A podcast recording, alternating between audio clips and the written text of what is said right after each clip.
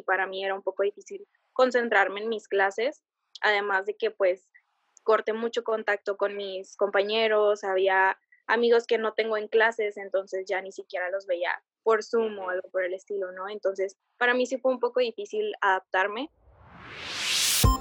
En el siglo XXI, los profesores de medicina y ciencias de la salud se enfrentan a nuevos retos en el entorno de aprendizaje moderno.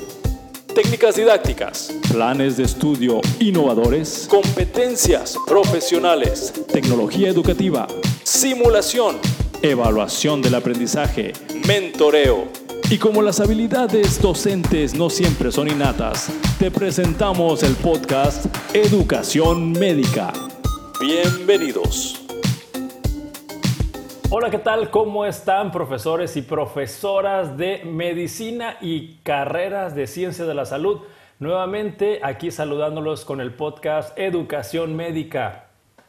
En esta ocasión, en el marco de el Día del Maestro, se me ocurrió la idea de entrevistar a algunos alumnos de escuelas de medicina para que nos digan su opinión debido a que, como ustedes saben, en todo el mundo la educación universitaria y la educación a todos los niveles se transformó.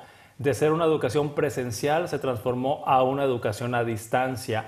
Así que en esta ocasión vamos a conocer de viva voz de algunos alumnos cuál ha sido su experiencia en relación a este tema, educación a distancia. Y vamos a dar la bienvenida a Ana Guadalupe, a Daniela, a Dania y a María Guadalupe que están aquí con nosotros. Eh, ellos estudian carreras de medicina y ciencia de la salud y vamos a, explorar, vamos a explorar cómo lo están viviendo. En primer lugar, quisiera, alguien que quisiera abrir la discusión, ¿cómo fue para ustedes la adaptación abrupta de que estábamos en un salón, en un aula de clases y súbitamente nos fuimos a la distancia?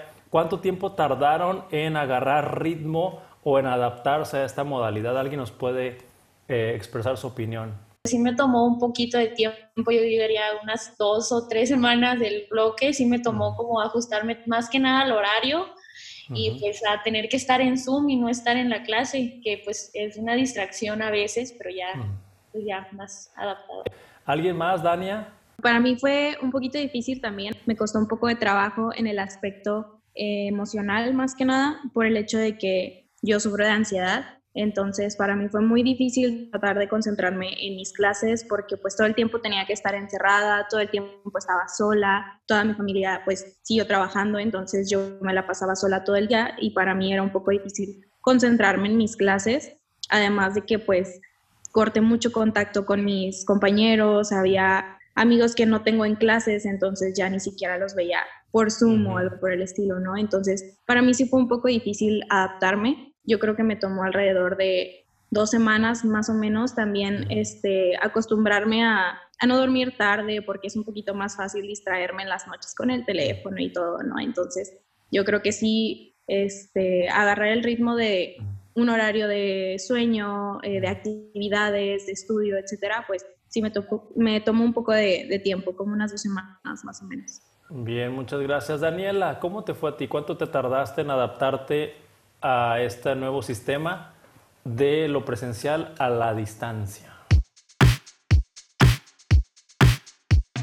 No me tomó tanto tiempo, pero cuando ya me adapté sí lo sufrí mucho, porque yo soy una persona muy activa. Entonces, más que extrañar las clases presenciales y ver la cara de las doctoras y los doctores, era mover salón a salón. Y ahora no lo hago, solamente me paro, no sé, un vaso de agua, té, café y otra vez en la clase que sigue. Entonces, eso sí, eh, me tomó más tiempo. Ahorita ya puedo decir que ya encontré una manera de, de lidiar con eso, que es hacer ejercicio en casa y hacer muchas más actividades en casa como para compensar todo el tiempo que no paso caminando de clase a clase. Pues ahorita ya, ya estoy bien. ¿Y tú, María Guadalupe, cómo fue tu experiencia? ¿Cuánto te tardaste? Bueno, primero que nada, muchas gracias. Este, y bueno, al igual que Dani comenta, yo también soy una persona activa, entonces para mí también fue difícil como el estar solamente en un sitio tratando de poner atención. Eh, también me costó mucho como la organización al principio. Este, tardé igual alrededor como dos semanas, tres, como el poderme adaptar a este nuevo sistema. Y pues, o sea, como para tratar de ajustar todo así, este, traté de tener más organización. De hecho, pues me volví una persona más organizada. Me ayudó como en esta parte y pues básicamente eso. Y bien, eh, ustedes, además de pasar sus procesos personales, también vieron que los profesores, al, tener este reto de ajustar lo que se hacía en la presencialidad, o sea, en, en el aula de clases, y tratar de hacer lo mismo a la distancia, este, ¿cuánto tiempo se tardaron los profesores a su punto de vista en adaptarse? A ver, ¿quién, quién opina Creo que unos no necesitaron tiempo, creo que hay profesores que así la primera clase yo dije, wow, o sea, qué padre hubiera sido tenerlo presencial si es que en línea es tan bueno. Y creo que hay otros que a lo mejor todavía se están adaptando o a medio camino se adaptaron. ¿Alguien más tiene una opinión de eso? Pues yo, la verdad es que admiro mucho a todos los maestros, todos los doctores que se han tomado la oportunidad de de prepararse para darnos las clases lo mejor posible. La verdad, en mi opinión, han hecho un trabajo maravilloso. O sea, mis clases a mí en lo personal me han encantado. Lo único eh, complicado a veces que yo le veo a las clases en línea, y no es culpa de los profesores, es el hecho de que nosotros estemos manteniendo la atención en una pantalla, pues por un tiempo prolongado, ¿no? Pero fuera de ahí, la verdad es que yo no tengo ninguna queja. Son pocos los profesores que han tenido problemas en mi caso, yo que lo conozco pues ya de hace tiempo, este, que he tenido la oportunidad de llevar eh, algo otra, algunas otras materias con ellos o que pues ya los conozco por otras opiniones.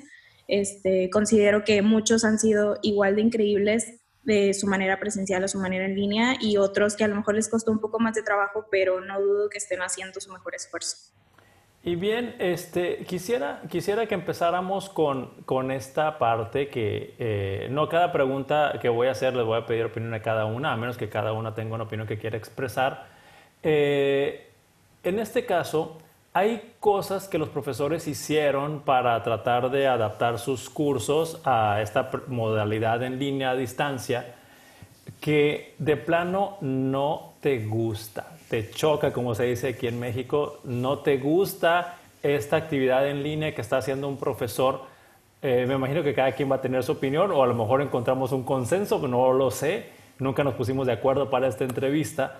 Entonces, este, Daniela, ¿nos quiere decir algo que estás viviendo en línea que de plano mm, no te gusta?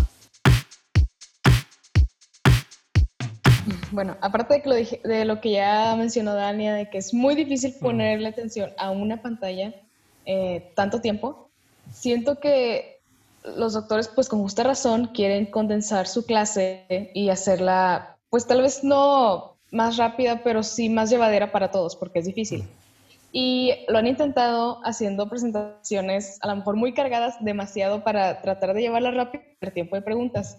Y, o sea, yo entiendo y yo yo sé, yo trato de, no sé, llevar mis notas y poner atención, pero hay un punto en el que me pierdo y, y pienso, en presencial hubiera pasado esto, a lo mejor el doctor o la doctora hubiera visto mi cara de, no estoy entendiendo, por favor, tener un momento, porque también eso, o sea, yo soy las personas que en clases, si no entiendo y veo o siento que los demás tampoco entienden, pues sí pregunto.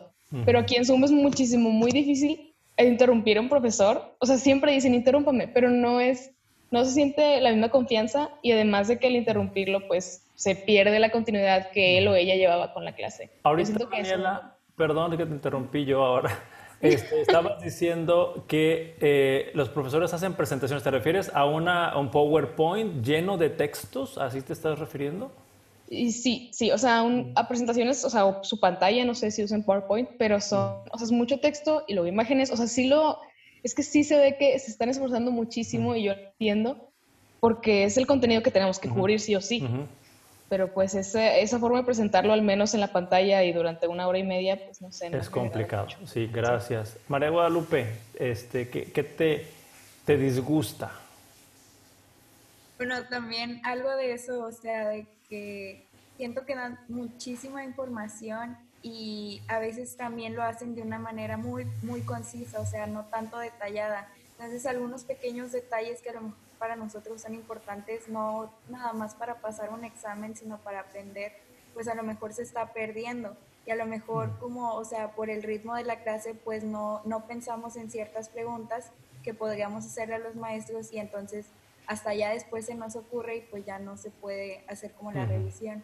Y además de eso, creo también que, o sea, por lo mismo de que estamos en la plataforma, eh, algunos maestros siempre se dirigen como a ciertos alumnos en ocasiones y entonces pues a veces la participación de los demás se ve como apagada este, o inhibida, entonces creo que también eso es algo que definitivamente no me gusta. Ok, entonces tú estás proponiendo que si un profesor ve que un alumno participe mucho, este, que le ceda la palabra a otros que no participan mucho para que para activarlos, ¿no? Para despertarlos, por lo menos. Sí, Dania, este, ¿qué no te gusta? Creo que de las pocas cosas que me disgustan de llevar las clases en línea es algo que mencionaba María Guadalupe, eh, eso de la participación. La verdad, yo me considero una persona muy participativa en clase. Este, a mí no me da pena interrumpir, a mí no me da pena preguntar. Entonces, todas las dudas que yo tengo siempre trato de hacerlas, incluso sigo igual en mis clases en línea, pero a veces sí es un poco incómodo interrumpir porque el sonido está desfasado o porque la imagen no es muy clara o porque está el maestro muy inspirado, entonces no lo quieres interrumpir. Y pues es un poco complicado en ese aspecto. Yo creo que serían de las cosas que, que menos me gustan. Ok, muchas gracias, Diana Guadalupe. Pues se siente bien feo como criticar este aspecto del día del maestro, pero algo que a mí sí de verdad no me gusta es que hay algunos profesores, no todos, que dicen, ah, sí, nada más una hora y entonces todo el tiempo te están diciendo, ya nada más quedan cinco minutos de la clase y tú, pero es que yo todavía no sé nada y sigo sin entender y le juro que sí leí, pero no sé, no le entiendo. Y ella, no, es que fíjate que faltan cinco minutos y pues ya la siguiente clase y es como, oh, ¿por qué? Bien, muchas gracias. Y no nada más vamos a hablar de lo negativo, nada más quería, quería empezar a explorar qué cosas de la educación a distancia está siendo pues difícil para cada una de ustedes, pero también quisiera explorar qué cosas sí funcionan, qué cosas sí les gustan, los mantienen atentas, activos durante la clase. Eh, empezamos otra vez por Ana, Ana Guadalupe. Pues algo que yo así me gamé de, de unos profesores es que pues como yo creo que para que no estuviéramos dormidos, la clase era un poco temprano y yo creo que para, para lo mismo él llegaba y, estabas en la presentación y de la nada ponía una pregunta y te decía, tú, Ana Guadalupe, me tienes que contestar esa pregunta, o tú, este, Daniela, y entonces tú, si no leías, era como que, ay, qué pena, enfrente de todos mis compañeros, le voy a decir al doctor que no sé, y entonces ya para las siguientes clases tú ya bien estudiadito, porque si te tocaba, qué pena enfrente de todos decir que no sabías, y eso fue que pues muchas cosas te motivan a estudiar, pero eso en específico, yo llegaba bien leída a la clase y decía, no, quiero que me vuelva a pasar, que no sepa contestarle al doctor. Ok, muchas gracias, Dania. ¿Qué, ¿Cómo lo vives tú? ¿Qué sí te gusta? Eh, tengo una clase en específico que me gusta muchísimo y yo creo que es mi favorita, podría decirlo, a que no es tanto eh, la participación obligada como a lo mejor ponen a Ana, de que nos preguntan o a ver, tú contéstame o este y el otro, pero este, todos leemos, todos tenemos como que ese compromiso de leer, la verdad la materia nos gusta mucho, entonces la, la clase es muy dinámica, es muy platicada, entonces la doctora siempre encuentra una manera de hacerlo interesante, siempre tratamos de dar una explicación y ella te dice, pero ¿por qué? O sea, dime, trata de investigar, trata de relacionar, entonces eso nos motiva mucho a seguir este, leyendo y todo. Y me gusta mucho porque no se pierde tanto la interacción en todos. Es muy raro que nosotros tengamos una presentación PowerPoint proyectada en la pantalla, entonces podemos vernos todas nuestras caras y compartir conocimientos y compartir opiniones y eso se me hace algo muy padre. Bien, entonces estás hablando que te funciona y gusta que no sea una clase unidireccional. Y eso también se está eh, alineando con lo que estaba diciendo Ana Guadalupe. Eh, María Guadalupe, ¿qué te funciona? ¿Qué te gusta? ¿Qué te mantiene atenta? Bueno, ahorita, por ejemplo, mencioné que pues algunos se dirigen hacia ciertos alumnos, pero aún haciendo eso o, o quitando más bien de lado eso, me gusta que, o sea, como quiera, aún así hagan preguntas, o sea, que como quiera se puedan hacer preguntas hacia los alumnos para que no sea únicamente el maestro hablando, porque pues hay clases donde únicamente él está hablando y entonces pues de repente se vuelve algo tedioso como estar escuchando lo mismo o el mismo contenido este, incluso puede hacer que un alumno se distraiga o algo. Entonces ya como que empiece a haber un poco de participación, o sea, digamos, hacia ciertos alumnos o incluso todo el salón, pues eso creo que me ha gustado mucho. Bien, Daniela. A mí, más que dentro de la clase, me gusta que en este periodo en el que todos necesitamos como saber que seguimos conectados de alguna manera, como decía Dania, sí se perdió un poquito la conexión, a lo mejor física, pero todos seguimos ahí. Los doctores y los maestros lo, han compartido con nosotros. O sea, siempre nos dejan muy claro, aquí está mi correo, aquí está mi ID de Zoom, aquí está mi, y mi WhatsApp, mi grupo de Remind, y todo, o sea, todo con tal de tenernos pues cerca o en la medida de lo posible, ¿verdad?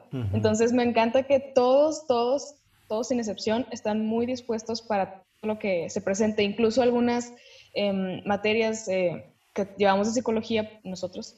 Las, las maestras y las doctoras también se presentan mucho de, bueno, si se sienten, no sé, como muy agobiados, estresados o cansados, ya saben, solo manden un correo y lo podemos platicar. Eso eh, sí me gusta muchísimo. Muchas gracias.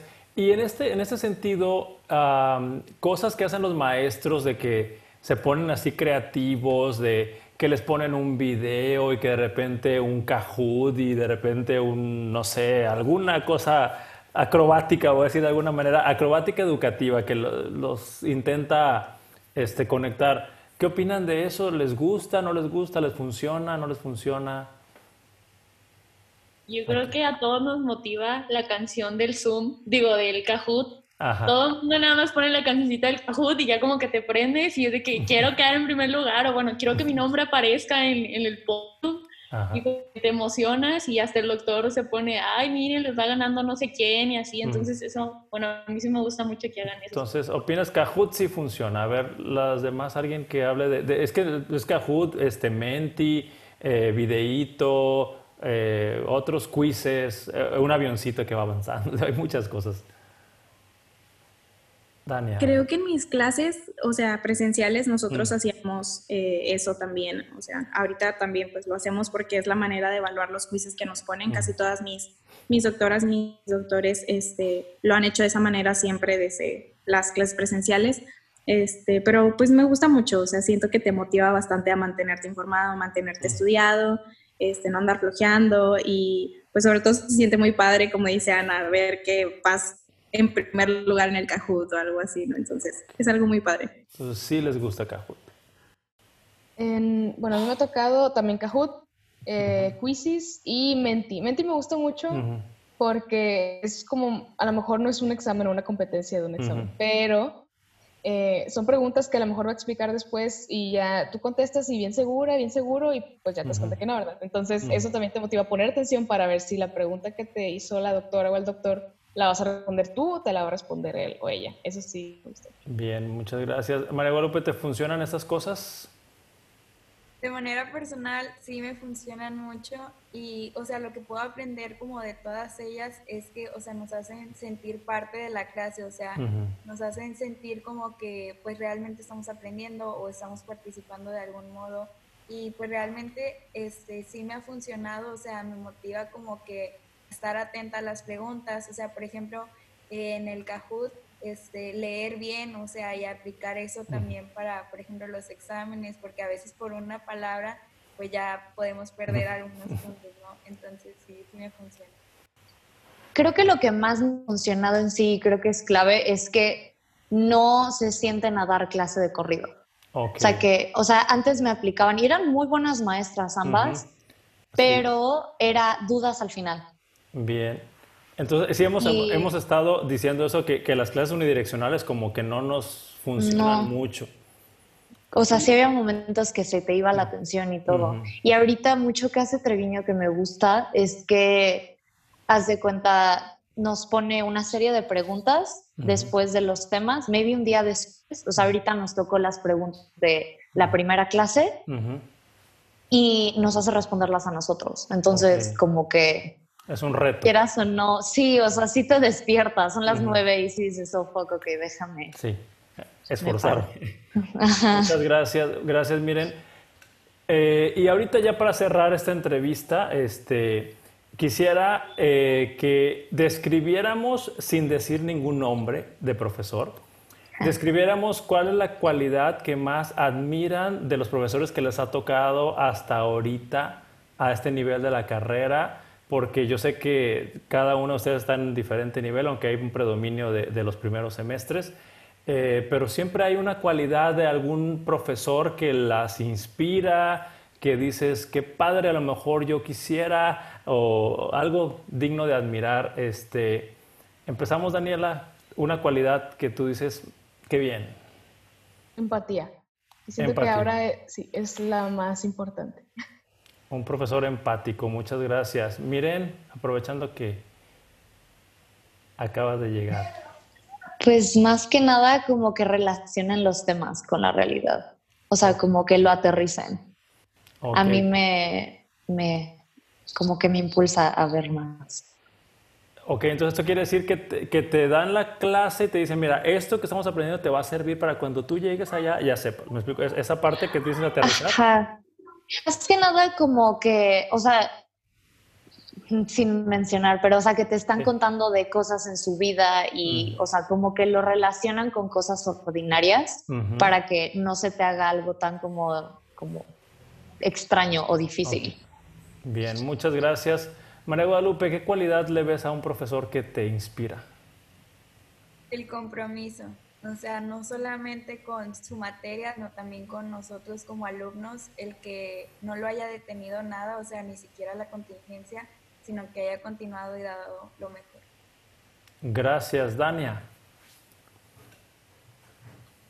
Para mí, creo que son como dos cosas. Eh, una es el interés que tienen por sus alumnos. De verdad es increíble. Algunos doctores, la, la manera en que se preocupan por nosotros, porque aprendamos, que conozcamos, porque tengamos experiencia, no solamente dentro, sino también fuera del aula, este, que se preocupen también por el hecho de que no todo es estudiar. Este, me ha tocado doctores que siempre nos preguntan cómo estamos, si necesitamos algo. La cercanía que tienen con nosotros creo que es algo muy bonito y algo que se debe de valorar porque no solo pues están ahí para, para enseñarnos, sino que también nos muestran que están ahí para nosotros. Y otra es que me gusta mucho que compartan eh, su sentimiento con nosotros de, del hecho de que también fueron estudiantes y también pasaron por, por nuestro lugar. Entonces, muchas veces nos, nos dan ánimos en momentos difíciles, cuando creemos que ya no se puede, ellos siempre nos dicen que sí, que sí se puede, que ahí están ellos de ejemplo, ¿no? Y que algún día nosotros también lo vamos a lograr. Muchas gracias, Ana Guadalupe. Híjole, pues se llevaron todas las buenas. Bueno, no, a ver, a mí se me ocurren ahorita dos. Una es humildad, este, como que tú sabes que a lo mejor hay profesores que tú dices, wow, en su carrera han hecho un millón de cosas, ya casi curan el cáncer y así, de que la carrera es muy impresionante. Y ellos te platican así como si fueras, o sea, bueno, no son amigos, sino teniendo esta relación pues, de profesionalismo, pero tú dices, o sea, wow, yo quiero ser como él y te inspira. Este, y otra cosa es que, bueno, no sé si es una cualidad o una acción, pero que te vayan retando, o sea, no te retan de más, digo, es hasta tu nivel, pero como que te vayan retando y, así, entonces eso me gusta un chorro y pues sí, yo creo que esos dos son bueno, pues les agradezco mucho eh, esta, estas opiniones, este, sin duda han sido muy valiosas. Eh, y muy nutritivas porque esta información que estamos compartiendo ahorita eh, la van a escuchar profesores y profesoras tanto de medicina como de carreras de la salud a través del podcast Educación Médica.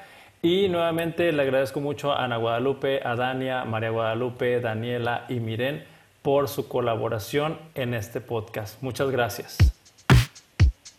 Gracias, doctor. Gracias por escucharnos. También puedes seguirnos a través de redes sociales como Facebook, buscándonos como Educación Médica MX y en Instagram como Educación-Médica MX.